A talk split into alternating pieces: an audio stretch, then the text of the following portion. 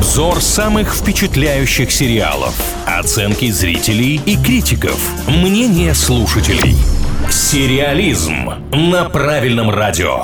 В рубрике «Сериализм» на правильном говорим о самых обсуждаемых сериалах. И сегодня в центре внимания у нас многосерийный спин нашумевших комедий, которые называются «Третий лишний».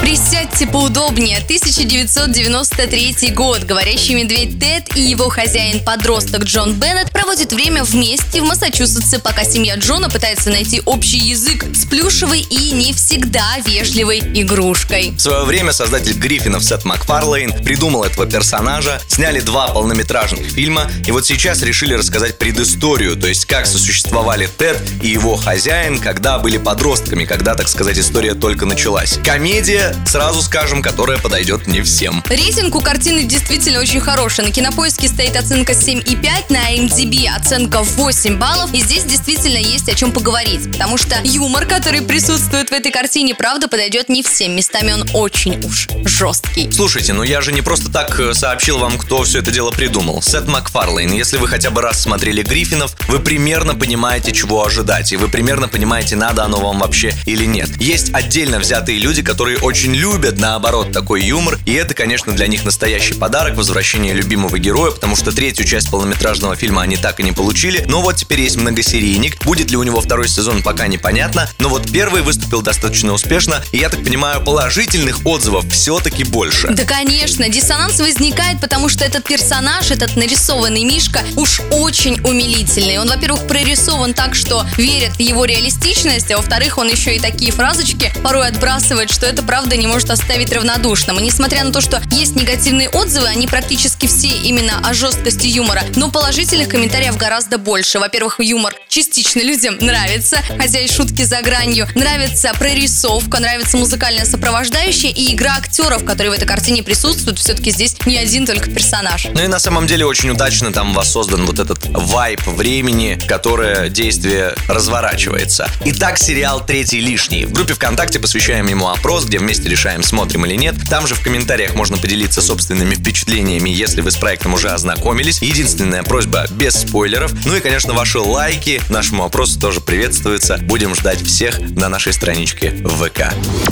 Сериализм на правильном радио.